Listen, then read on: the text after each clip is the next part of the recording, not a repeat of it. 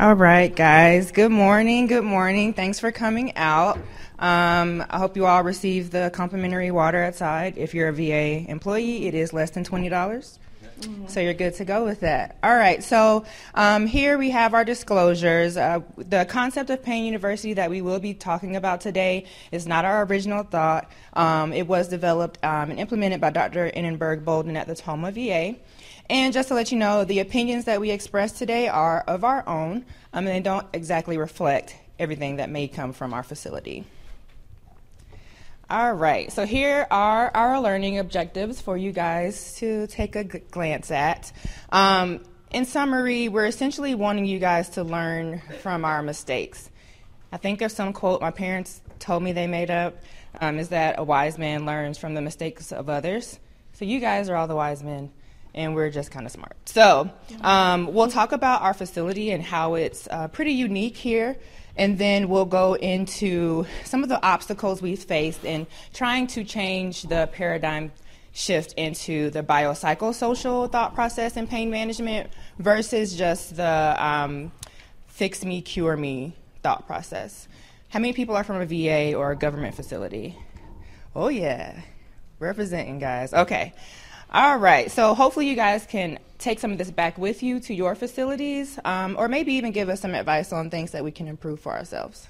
Okay. All right, so background of our facility. Um, it is a very long name. Captain James A. Lovell Federal Healthcare Center, pictured here. This is the only um, integrated facility within the United States that has brought together um, the Department of Veteran Affairs as well as the Department of Defense. Um, it was a, started in 2010. Uh, well, that's when the ground was broken, but it was a few phases over a couple of years before we were established. What makes this unique is that we serve active duty military. Um, we also serve our veterans, TRICARE retiree beneficiaries, and the dependents of our active duty military. Um, our facility is comprised of three locations. The main facility located here, which has anything from primary care, pediatrics, women's health, surgery, dental, everything you can think of, we have it there. Um, and then we have our East Campus branch clinics that are our Navy clinics. Um, and then we also have outline clinics. So if you're within the VA facility, you know about CBOCs, and those are located in um, Evanston, Illinois, McHenry, Illinois, and Kenosha, Wisconsin. So if you ever come to visit our facility, I hope you all do, um, what you may see in the hallways is readying warriors and caring for heroes. This is a model that we utilize in order to understand that we are serving active duty military. Um, we want to make sure that they are ready to ship out and um, uh, what is it prepared to fight essentially um, and then caring for the heroes who took care of us through their military service. So we will come in contact with about 40,000 naval recruits each year. We are the only um, training base for the Navy, and so every recruit will come through our facility at some point. Um, we have about 67,000 eligible military and retiree beneficiaries that are from either northern Illinois and southern Wisconsin that we service. And then we have about 3,000 employees um, who are either civilian employees like ourselves or they are active duty military personnel. And so, something that's a little different as well about our facility is our leadership structure. Usually, you'll have, um, from my uh, experience with other VAs, a more centralized leadership, um, and everything is coming down from one person in each section. Whereas with our leadership, it's more decentralized. So, we have an uh, civilian director, and then we also have a military deputy director. And so each leadership role is going to have a civilian or VA um, counterpart with the military side. So everyone is represented within the House. So that's a little bit different from other places. All right, so that's a little bit of background about our facility. Judith is going to go in to talk about where we were um, in regards to pain management. So you kind of get a baseline of how we started and how far we've come. Judith? Sure, thank you. All right, so um, with, reg- with regards to where we were at previously with our pain management services, um, I was hired on right at the time of the integration in 2010. So that gave me a unique position to really see where we were at with pain services and how we evolved over the course of these past nine years. Um, I, as mentioned, I was also hired on as a health behavioral coordinator um, through a VA initiative through the National Center of Prevention, um, and I'm housed and embedded in primary care. So that gave me a unique um, vision view of where pain management services were really happening. Um, because as we all know, a lot of pain services, pain patients come through primary care. So, what I viewed, in my opinion, was that there was a lack of education and understanding regarding the pain experience um, and pain management in general, what to do with our pain patients. Um, and there was a lack of understanding with the patients, but also more importantly with our providers. Um, I think they just felt uncomfortable. I don't think a lot of them had that educational piece in their medical training. Um, and with that, there was more of a reliance on the traditional biomedical approach. So we focused more so on pharmacological treatments as well as medical interventions. And there was an over reliance of prescribing, as many facilities um, struggled with over the course of years. And you know, the focus was mainly on you know finding a quick fix. Patients would come in to see their provider. They would want this quick fix for their pain. They're uncomfortable, um, and providers would happily prescribe medications, you know, in essence to kind of get them out of their office. So it was a win-win situation, or was it? And that's something we're going to talk about and explore. So besides the, the quick fix approach, um, we also given that we're integrated, have two sides of the house, our policies were not mixed. So um, the VA side adhered to VA guidelines and the DoD, same thing with their guidelines, and we didn't have any joint policies. Um, at the time of the integration. We also had a limited interventional pain clinic, which was strictly um, interventions, epidurals, injections, but it was just um, with the spine, and it was part time staff. So um, we do not have, did not have an interdisciplinary pain clinic, um, nor did we have any dedicated pain staff at the facility. We did offer services through our physical medicine and rehab department, um, as you would expect physical therapy, occupational therapy, as well as aquatherapy. We have a warm water therapeutic pool. Um, we had a pain school. Um, given my background in pain management I, and addictions, I was basically voluntold to um, assume responsibility for pain school, which I ran for a good couple years, and we'll talk more about that in a bit. Yeah. Better? Okay. Um, given that we didn't have a pain team on campus, we didn't have a lot of pain services, um, there just wasn't a big presence of pain management at our facility at the time of the integration. And we didn't have a lot of leadership support either. Um, and so a lot of the pain management services were being referred out to the community, which was costly for the facility. You're clicking. That's okay. So now we're going to move into some of the challenges and obstacles that we face through the integration. So if you could imagine, you know, putting two facilities, when they merged us, um, they merged the Naval Hospital with the VA. And that in and of itself was a struggle, just the integration um, because you're pairing two huge bodies together, civilians and military. And when I started on, um, I had never been in a VA. I'd never worked in a VA. I'm not a veteran. I'm a strict civilian. I'd worked in the community for decades in group practice and with random hospitals. So when I came into the facility at the integration, it was a culture shock, to say the least. I mean, it was one thing for me to get acclimated to working with veterans, but it was another thing to get acclimated to working with our military as well. Because there were staff was working side by side in the majority of departments. And you know, with the culture shock, there was a learning curve. We had to learn about the language that our military counterparts spoke. Um, we had to learn about what their outfits meant. You know, why do they wear khakis one day and whites another? And what's the difference with the camo outfits that they wear? Um, titles you know, understanding and differentiating between the titles that they have um, and the jargon that they use. So that was a huge learning curve, not just for patients, but also for providers. Um, the other issue with, the integration is um, our po- patient population. Our patient population is very vast, given that we um, service both sides. So our typical age span for treating patients We have patients in their late teens, early 20s, all the way up to 80s, 90s, and some centurions. So it's very different from your typical VA, who tend to have more middle aged 40s to 80s population. So trying to tailor our, po- our treatment to such a vast population was a struggle at times. We also are the only facility in the nation that has a pediatric clinic on campus. So that's another aspect of po- population that we had to serve.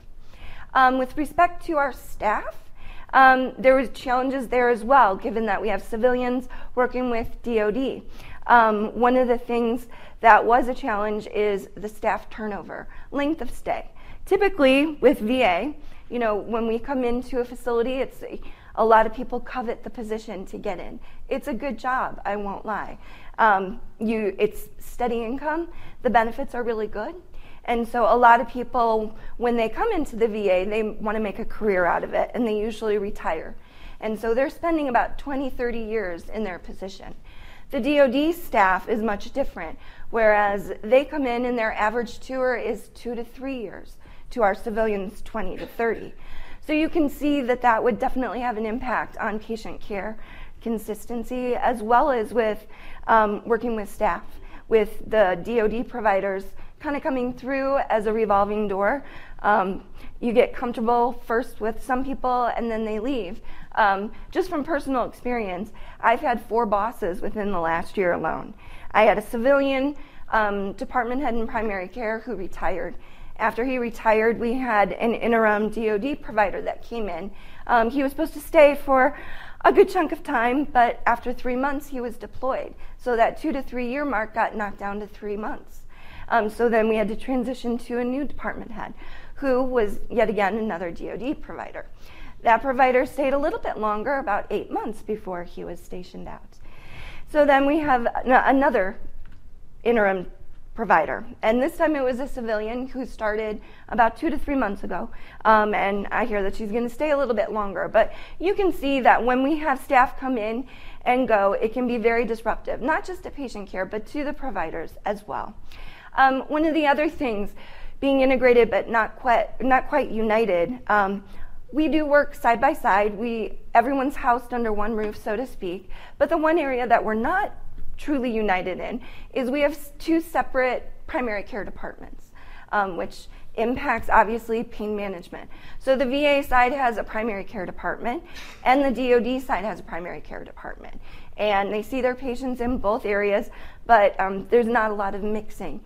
So the policies are pretty much separate, um, and the patient population is a little bit different in each clinic. So that has been a struggle as well, um, just in dealing with pain management in that way.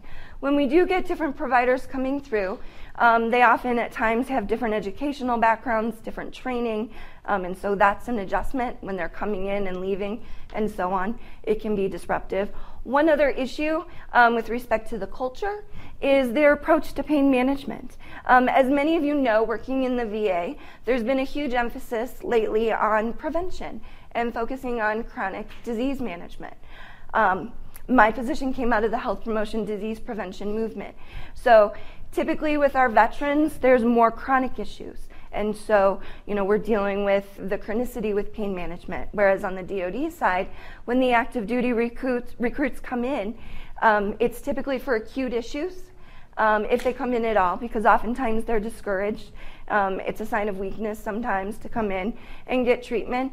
So if and when they do, um, it's get them in, fix them, ship them out, so they can get back to training.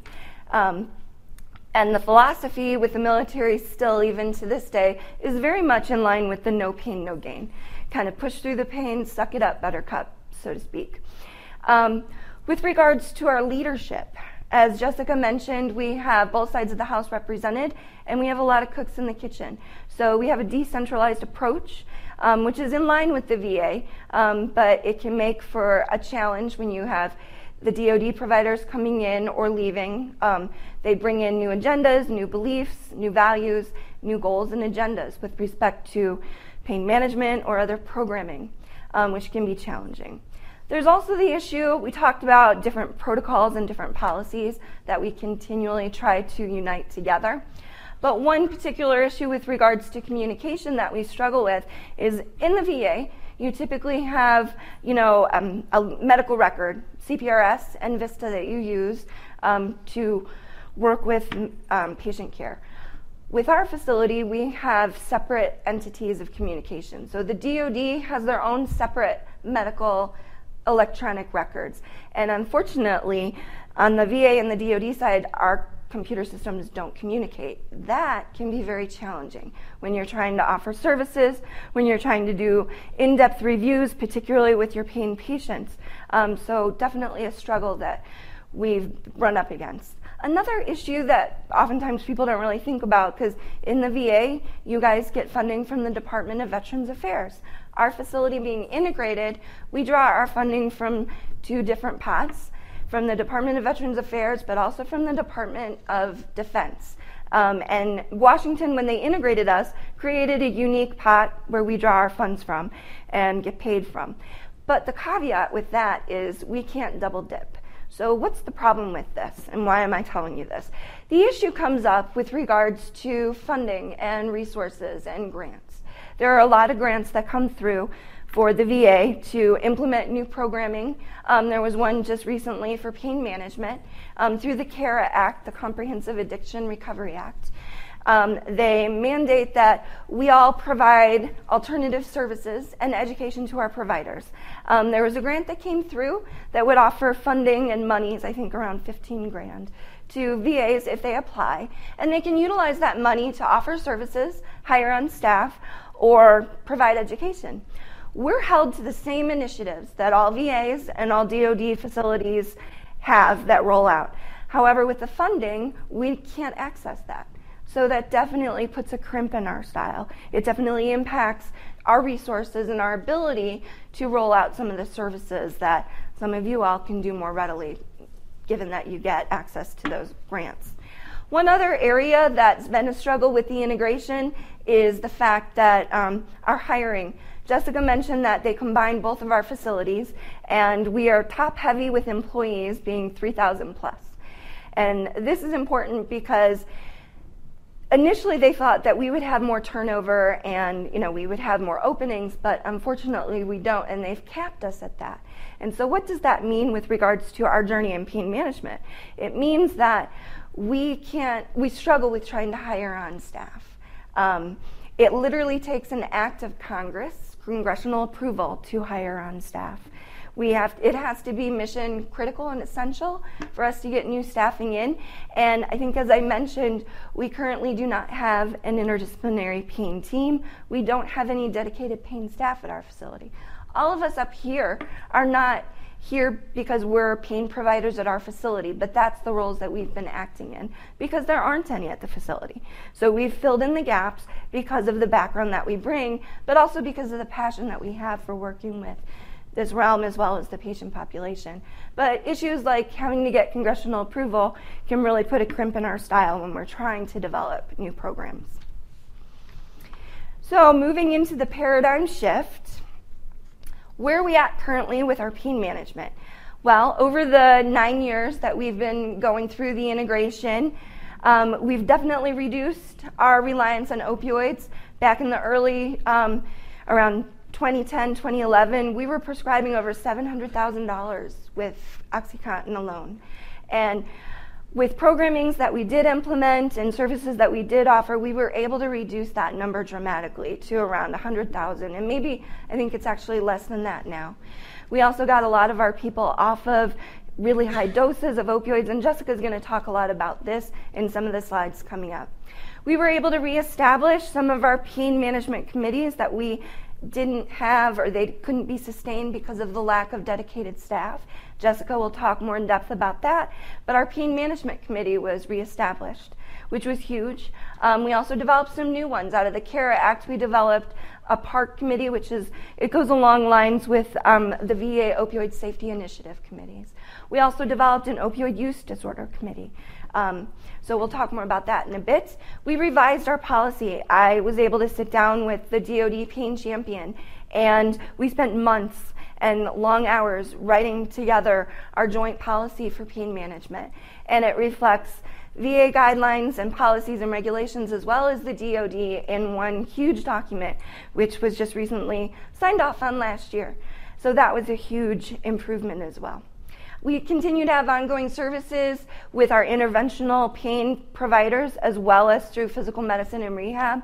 Um, we did get approval to hire on a physiatrist, which has been very helpful in both departments, offering procedures and injections beyond just the spine. Um, we've also had a presence of pharmacy with pain management, which has been new over the years and a huge, huge help. Um, they've offsetted some of the pain management services, helping out with seeing patients, but also introducing, you know, some of the risk mitigation things that we've done, such as offering and implementing some of the MAT treatments or medication-assisted treatments um, that you've all heard about since you've been here this week at Pain Week. Um, and Jessica will talk more about that, specifically with our OUD patients. Um, we moved away from a pain school to developing more of a pain university, which you all got brochures about. Um, and we'll talk a little bit more about that in a bit. But it really embodies an initiative that the VA has recently rolled out, which is whole health care. Um, it embodies that spirit as well as in clinical care, which we'll talk about. Um, we still have no interdisciplinary pain clinic to date and we'll talk more about that too. But we've definitely moved away from the biomedical, traditional fix me approach to one of a more comprehensive biopsychosocial approach, and we'll explore how we did that in just a bit. So this slide I'm not going to go over because you guys have heard a lot about this. You know what biomedical is versus biopsychosocial. So it's a good resource. I'll just leave it in there um, for you to review at your leisure. So, some additional challenges that we've had in going through this paradigm shift. I talked a lot about the challenges just in being integrated as a facility, you know, and the uniqueness of that. But in going through this paradigm shift, we've still struggled with staff turnover. Um, our DoD pain champion recently was um, transitioned out to a new tour station, station um, where she's now in DC. But with that being said, I mean, she was our chair for our pain management committee. She did a multitude of other things. She educated pretty much all of the DoD primary care staff, um, as well as I don't know how many other things. But it's literally taken four to five other staff on the DoD side just to do what she did as one person. So it really does make an impact when we have the staff turnover because there's very few of us that are working within this realm of pain management and given the struggles with trying to hire on new people um, or even get people involved at the facility because they don't have the allotted time, that's another issue. Um, even the three of us, we don't get extra time really to do the things that we've been doing. And we've done a lot over the course of many years. But trying to get other people on board has been a struggle um, because there just isn't the allotted time to, to offer to do, see the patients or to create and implement the programs that we need to. Um, there's also an issue that I bring up. It seems, you know, somewhat incidental, but it is a huge issue. When you guys are developing new pain programs, and I don't know if any of you ran into this, but as we're developing new pain programs, because we remember we didn't have any on campus, we struggle because there's no space to house them. You wouldn't think that that's an issue, but it becomes a huge issue. I've been fighting this space battle for over two years at my facility just to get dedicated space to have classroom lectures you know not to mention you know bringing in new services where are we going to put our providers who's going to take ownership of them. So that's been a huge battle. And when if if you all are trying to plan and set up your pain programs it's definitely something that you need to consider um, because it can be a huge hiccup in your road towards moving forward with pain. Another issue for us specifically is given that we're the only facility integrated, we don't have a blueprint for doing this. There are no cliff notes that tell us, you know, do this or this is how you address this hiccup. Whereas with VA, there's a huge resource out there through social media, through different um, resources such as VA Pulse and some others. I mean, all you have to do is pick up the phone or click your mouse, and you can be in touch with literally thousands of your colleagues across the country and you can get insight and information even guidelines on you know a how to to set up different programming it's a little bit different with us There is no other facility like us, so we're really creating things from the ground up, which can be very challenging. And it can create um, some clinical burnout that all of us, you know, you learned about earlier this week, but definitely all of us have experienced that. So that's another thing you have to be aware of and watch out for. One other thing about our facility that's unique is the issue with coverage. You wouldn't think about that because in the VA, um, everybody pretty much knows eligibility um, levels for their veterans as well as service connections. However, with our facility, we have, remember, veterans, but we also have active duty, we have retirees, and we have dependents. And so try figuring out what the um, is for all of those. It literally takes a full time job to try to do that. You know, with the Pain University program, I set up I don't know how many clinics for the program. And in doing so, you have to figure out who's going to be eligible to attend the programs, what's the copay going to be, you know, can everybody in the house attend or is this just for the veterans? So there's a lot that goes into it with regards to coverage. And some of our folks have multiple eligibilities. So that's another thing we had to take into consideration. So those were some of our challenges in going through this paradigm shift. So how did we address them? We've learned here at Pain Week that education is such such a huge thing. Um, and that's been a huge thing with us as well at our facility and it's really helped us immensely. Um, the brochures that i put out talks um, a little bit about the program that we transitioned into. Um, i did as mentioned was voluntold to take over the pain school. How many of you have pain schools at your facility? Okay so a few of you basically what a pain school is it's a program where you it's psychoeducational.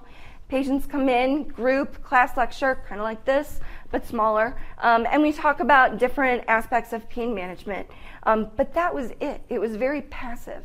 You know patients would come in sit like all of you are listen and then they would leave. We would offer demonstrations like for yoga or tai chi or mindfulness but then the patients left and they were tasked with the job of finding these services themselves in the community.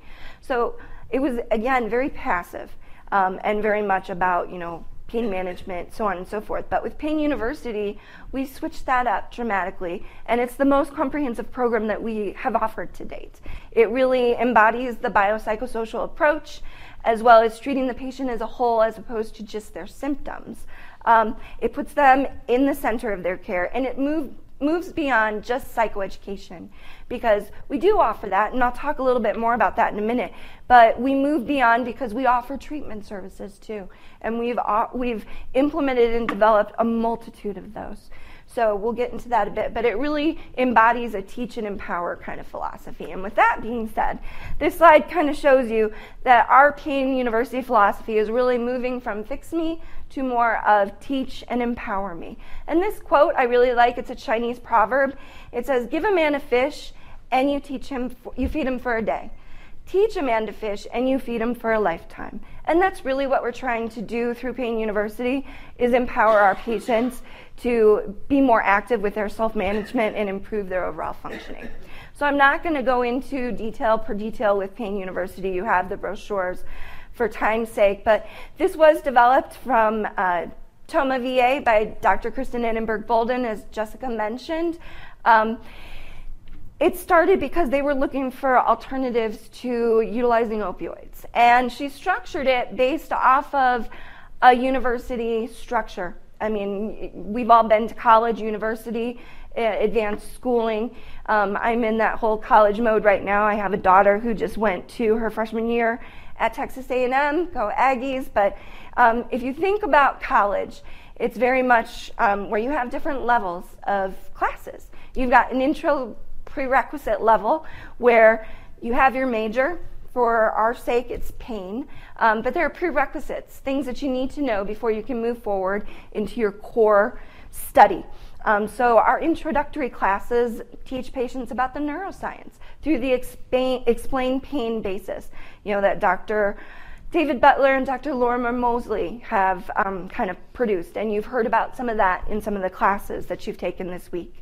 Um, after patients complete the two 100 levels, they are assigned a health coach. So here comes the whole health piece of things. So they meet with a health pain coach um, individually, and they get to tell their pain story. Um, they also get to talk about what really matters to them with regards to their pain management. You know, and sitting down, going through a, a screening assessment known as the personal health inventory. Um, they get to look at, you know, the different aspects of whole health in the wheel of health.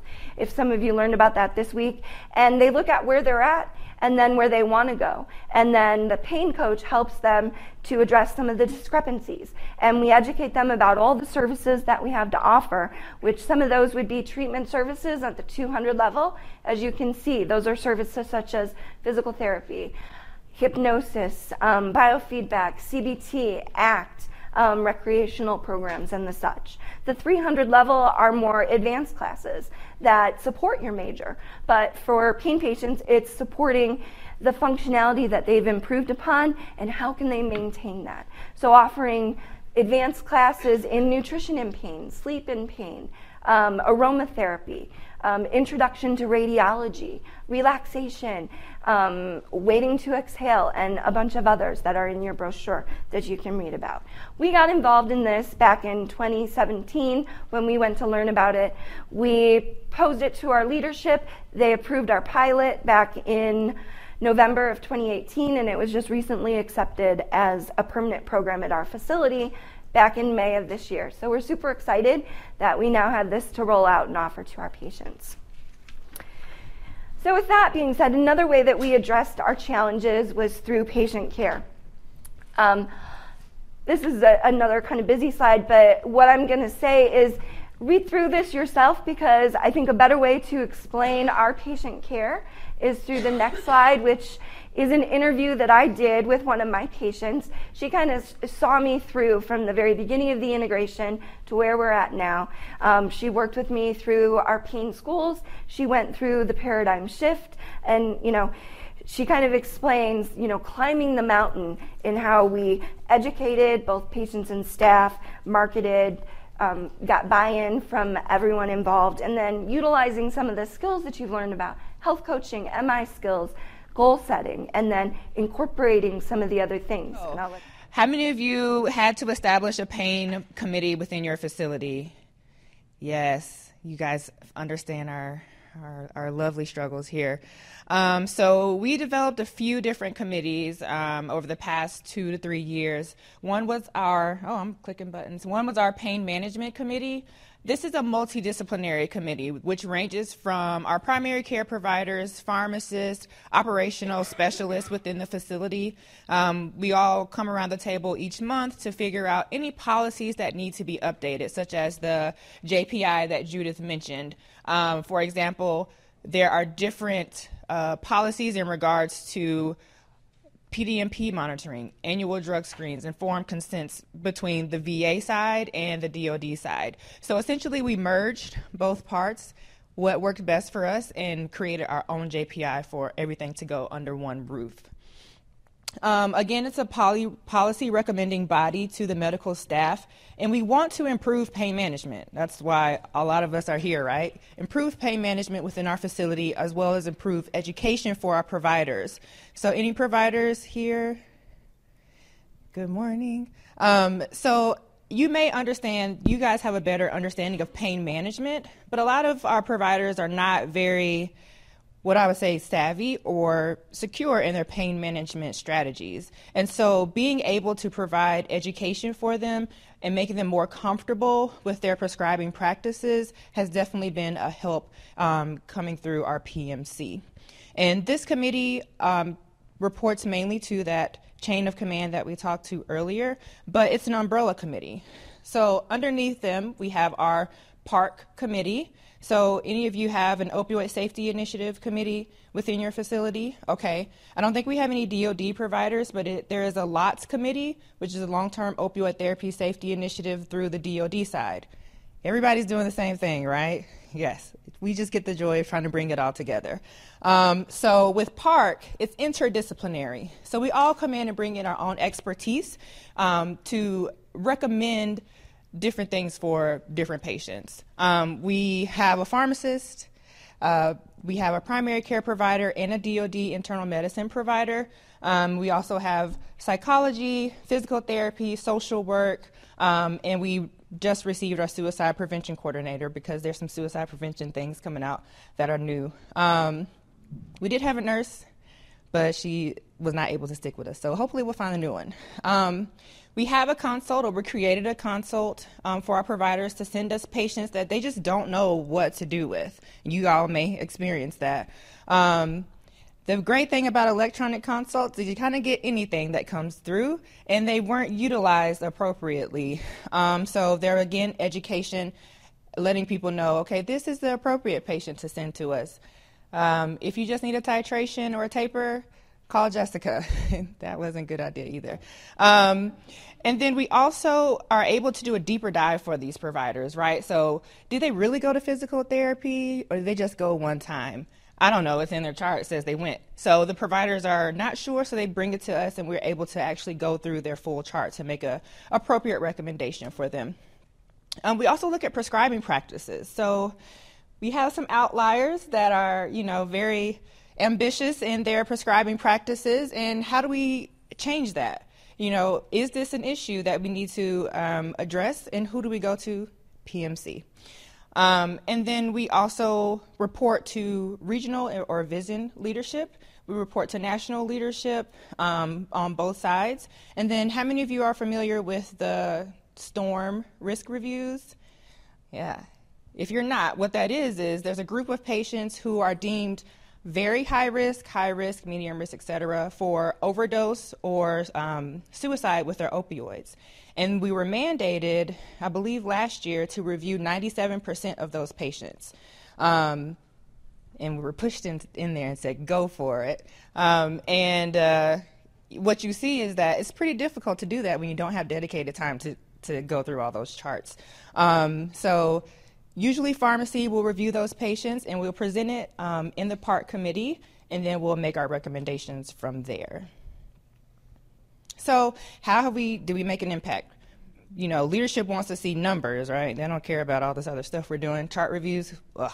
So um, we did make an impact. So we were able, these numbers are good to go down, okay? So we're decreasing the amount of opioids that have been dispensed. We're also decreasing, um, we're the blue line, um, the number of patients that are over 90 morphine equivalent daily doses, and then we're increasing or decreasing the amount of patients who are prescribed opioids and benzos. Um, for me, being a millennial, I would like for that numbers to go down a lot faster, but I'm learning to be patient. But we are making a positive impact. Here are risk mitigation strategies. So we have made improvements in regards to annual PDMP monitoring, um, are we doing informed consents and updating those informed consents for our patients? Annual urine drug screen monitoring. Those PDMP monitoring, that really skyrocketed, but um, we're able to make sure that our patients are safe. And then lastly, our OUD committee came about. Um, we were tasked to review these patients, and we had about a thousand patients um, on our list that were either diagnosed or undiagnosed with opioid use disorder we as PARC said, oh, let's get an OUD committee going because we can't do that. Um, and so this is another interdisciplinary team. You can see the uh, players here as well. Pharmacy, addiction specialist um, play a major role here. One good thing that came about from this is we were able to implement medication assisted therapy practices within our facility. We increased our number of X waiver providers, um, which has had a little bit of turnover again. Um, but we are able to provide MAT for our patients now. So it's been pretty good. We were looking to implement um, a buprenorphine clinic within our primary care um, area, but the provider that was uh, spearheading that ended up leaving. Good old turnover, right? Everyone's like, yeah. And it was a VA provider. Anyway, um, so we are increasing our numbers of patients that are diagnosed with opioid use disorder. The VA has a really good dashboard that gives you information about these patients so you can see um, different diagnoses and if they're at risk and how to um, educate these patients. Uh, we do have some room for improvement, but we are moving forward, which is great. And then we're also making sure that we have appropriate risk mitigation strategies for these patients. So the big OEND naloxone push, um, everyone is getting naloxone. I think if you get one opioid at this point, you're getting a naloxone. So, um, so that's that's kind of what has been beneficial for us in implementing these committees. So, where do we want to go? Who has a pain clinic proper? Oh gosh, you guys are amazing. We need to call you. Um, we do not have a specific pain clinic where we have dedicated staff, which Judith has mentioned. Um, well, oh, sorry, you, you're understanding my pain here. Um, but no, no, no, you're fine. Um, but we are looking to develop this. So we have a committee that is looking to go into the numbers, looking at the math. How much money are we spending? How much can we save? Um, and it's more so looking into the future. I can't. I don't have a magic ball to tell you what we're going to save, but we are doing our business case analysis, and we're in the process of presenting to our board of directors. We got the buy-in to do the numbers. Now we're hopefully going to get the buy-in to hire the staff. Again, it really is an act of Congress. so. Uh, encouraging words would be great after this presentation. Um, so next, what we'll do is go into what success looks like for us because we've been telling you a lot of challenges this morning, and Judith will come back in with that. We have, oh goodness, you can hear me now. We have had over 500 plus consults that have come in since November of last year, which is huge. Um, it shows that providers know what we're doing and they're trying to get our patients access into the programs that we offer. And this is both sides of the house. So we've really improved um, the services that we've been able to offer, you know, not just our veterans, but also our DoD folks and our TRICARE beneficiary. Because Pain University is open to everyone. We've had veterans, um, we've had active duty, we've had retirees, dependents, as well as employees all of the above. And also in Pain University, before I forget, we also have a class that we created specific just for our providers. So whereas our patients get educated in the intro level, you know, with the neuroscience and about the, the program itself proper. We also do that with our providers. We created a special class for they for them to attend. And, you know, some of our numbers with regards to attendance, we've had, and these numbers we've improved upon since, we've had close to 250 patients come through the introductory level. Um, and with our training for our providers, we've had probably around 150 to 160 providers that have come through. That number doesn't seem very big, but with regards to the number of providers we have on campus, it's about 10 to 25 percent. So it's a good start, but it's, you know, obviously we can improve upon it. I want to get every provider in to get this education because the benefit of educating patients and providers is it puts them all on the same page. Everybody knows now what we have to offer. There's better communication, but they're also speaking the same language, which is huge. So our communication has improved exponentially, really through a unified and collaborative approach. Um, we've also incorporated or working on incorporating telehealth services to access those patients that may be homebound by doing some video connect services with them, um, but also offering telehealth um, for our CBOCs, for our outpatient clinics. Um, so some of the providers as well as the patients can have access to some of these services and programs. We've expanded, as I mentioned. Um, Pain School didn't offer treatments, Pain University does. We've moved towards adding on alternative modalities such as yoga. Whereas we talked about it first, now we have four classes that we offer to patients. We also offer Tai Chi classes.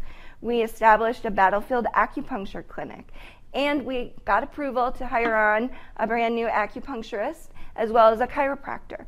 So those are huge developments. We've, we've also um, worked with our recreational therapy department and got them involved to offer more services. Um, art therapy, music therapy, drumming circles, guitars for vets, um, equine therapy, and the list goes on and on because that really addresses the psychology and the social within this biopsychosocial approach. Um, there's also, we've trained and continue to train our staff in whole health coaching. And that's not just for Pain University, that's also for facility wide. Um, because health coaching is, you know, it looks at chronic disease management. So it's applicable to a majority of the other clinics on campus um, with, regard, with respect to some of the chronic disease issues we face. Jessica talked a lot about the risk mitigation. As I mentioned, we've reduced our overall opioid use. Um, we've also increased our MAT treatment with um, offering more naloxone kits um, at the pharmacy windows as well as in the hallways in mental health and in other buildings scattered around campus. The other thing that is a goal that we haven't quite reached, but it's certainly something I want to expand upon, is working with changing the philosophy with respect to assessment. A lot of people still focus on the numeric rating of pain, you know, using that 0 to 10 scale. And I think, you know, I don't think that's very telling. I don't think it tells us much about where the patient is at or what their pain experience is. So I've really been trying to make more of a shift in looking at and assessing more about functionality um, because I think that is really where things are at, um, and it makes more of a difference with regards to how pain impacts the way a person lives. So, with that being said, what kind of feedback have we gotten? Um, I've included some of the quotes that we've given our patients and our providers evaluation forms when they come through some of the classes through Pain University. And these are just some of the quotes um, that they've written, and just to highlight, you know, some of the more prevalent on the patient side. This program gives me hope and a sense of excitement in learning ways to take control of my pain with tools that will actually help. So patients are taking more of an active role with regards to their pain management, and it's empowering them. It's actually working. So that's a huge positive. With our providers, um, you know, we've gotten a lot of thank yous and great job, um, excellent course. I think the one that really speaks is this multifaceted approach is best. Um, and I don't think I could say it any better than that. So it is working. We're reaching both sides with regards to patients and providers. And to finish up, um, and I apologize about the video, but I will turn the table over to our final presenter, Robert Towell, who is a good friend and a valued colleague. Um, he is a physical therapist. He's been working with me throughout the duration of this integration and the evolution through pain. Um, worked with me through Pain School, up through Pain University. So um, he's unique in that he is a provider, but he's also a veteran. So he can speak to a multitude of things from that perspective. He also works on both sides of the house. So he works with the veterans and the VA staff as well as on the DoD side with active duty and recruits. There you go. Um, and and thanks for sticking around. I know we are very short on time, so I'll just be quick. Um, this is an incredible team right here. These these guys and turning this ship around, as we say in the Navy, is doesn't happen overnight. Um, this has been an, also an incredible week learning and, and getting new energy and and and really seeing um, how much we can do uh, with with the help of everybody here. Um, I spent 25 years in the Navy. Um, first as a hospital corpsman and then as a physical therapist. And from my background, it was mostly orthopedics and sports um, the biomedical approach. Now we're trying to make that paradigm shift. Uh, there's not a lot of people that want to do this. As we all know, this is um, a challenge for all of us who uh, are, are, are basically, you know, land in this. We didn't ask or volunteer to do it. Judith recruited me back in 2010 when we first did the merger and we started working together.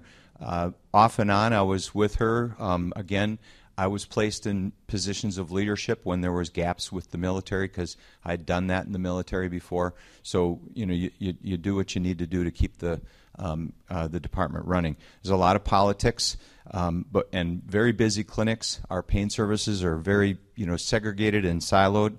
Um, it's not the optimum way of practicing uh, pain management, but we're getting better. Um, the merger was very stressful.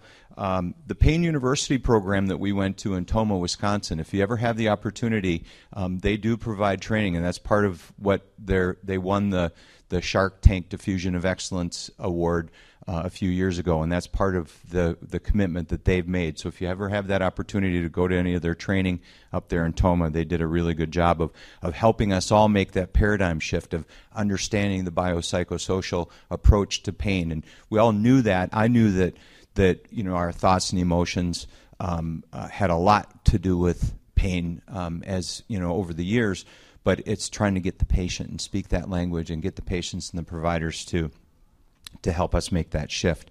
Um, over on the DoD side, I work on the DoD side. It's a, they're very busy. Again, they're very segregated, siloed. Um, but we do have some new, younger providers coming up from uh, f- through the military that are that are biting or they're they're they're tasting the Kool Aid, so to speak. Okay, and and and that's helpful. Um, in our own department in physical medicine and rehab, we have a couple of new providers who are also trying to taste the Kool Aid. But at the same time, people are afraid to make a commitment to this. So so we need their support. Um, I want to give kudos to both Judith and Jessica for um, all the work that they've done on committees, um, on programming, and, and I'm just there to, to help um, and, and do all I can do. Um, uh, there's we have new energy, we have new light. Thank you to this to, to Pain Week and, and all the people here that I've had a chance to talk to and and, and network with. Um, uh, to, to reach the summit, to answer the second question, I think what we would like to do, and hopefully everybody here in this audience is, is over the next year. Um, our goal is to just continue to work hard, collect more data, be able to market with our leadership, um, try to convince our leadership to continue to you know provide us the, the, the support that we need, the staffing, the space, um, just the um, uh, you know, to help make that paradigm shift. It's it's not just us; it's everybody. It's all of our rehab people. We come from a an old school biomedical approach, um, orthopedics, sports, so to speak, but a lot of our providers um, are coming from the same uh, place. Um, you know, we want to try to keep helping calm our patients and calm this this opiate crisis, and and and spread the word about Pain Week and Pain University. I want to thank everybody for um, everything that they've done here for us this week to, to help us um, get new ideas and new energy. And thank you for attending. Thank you, guys. Sorry we're a little bit over, but if you do have questions or concerns, we'll be over here on the side. Again, there's complimentary water uh, outside the door.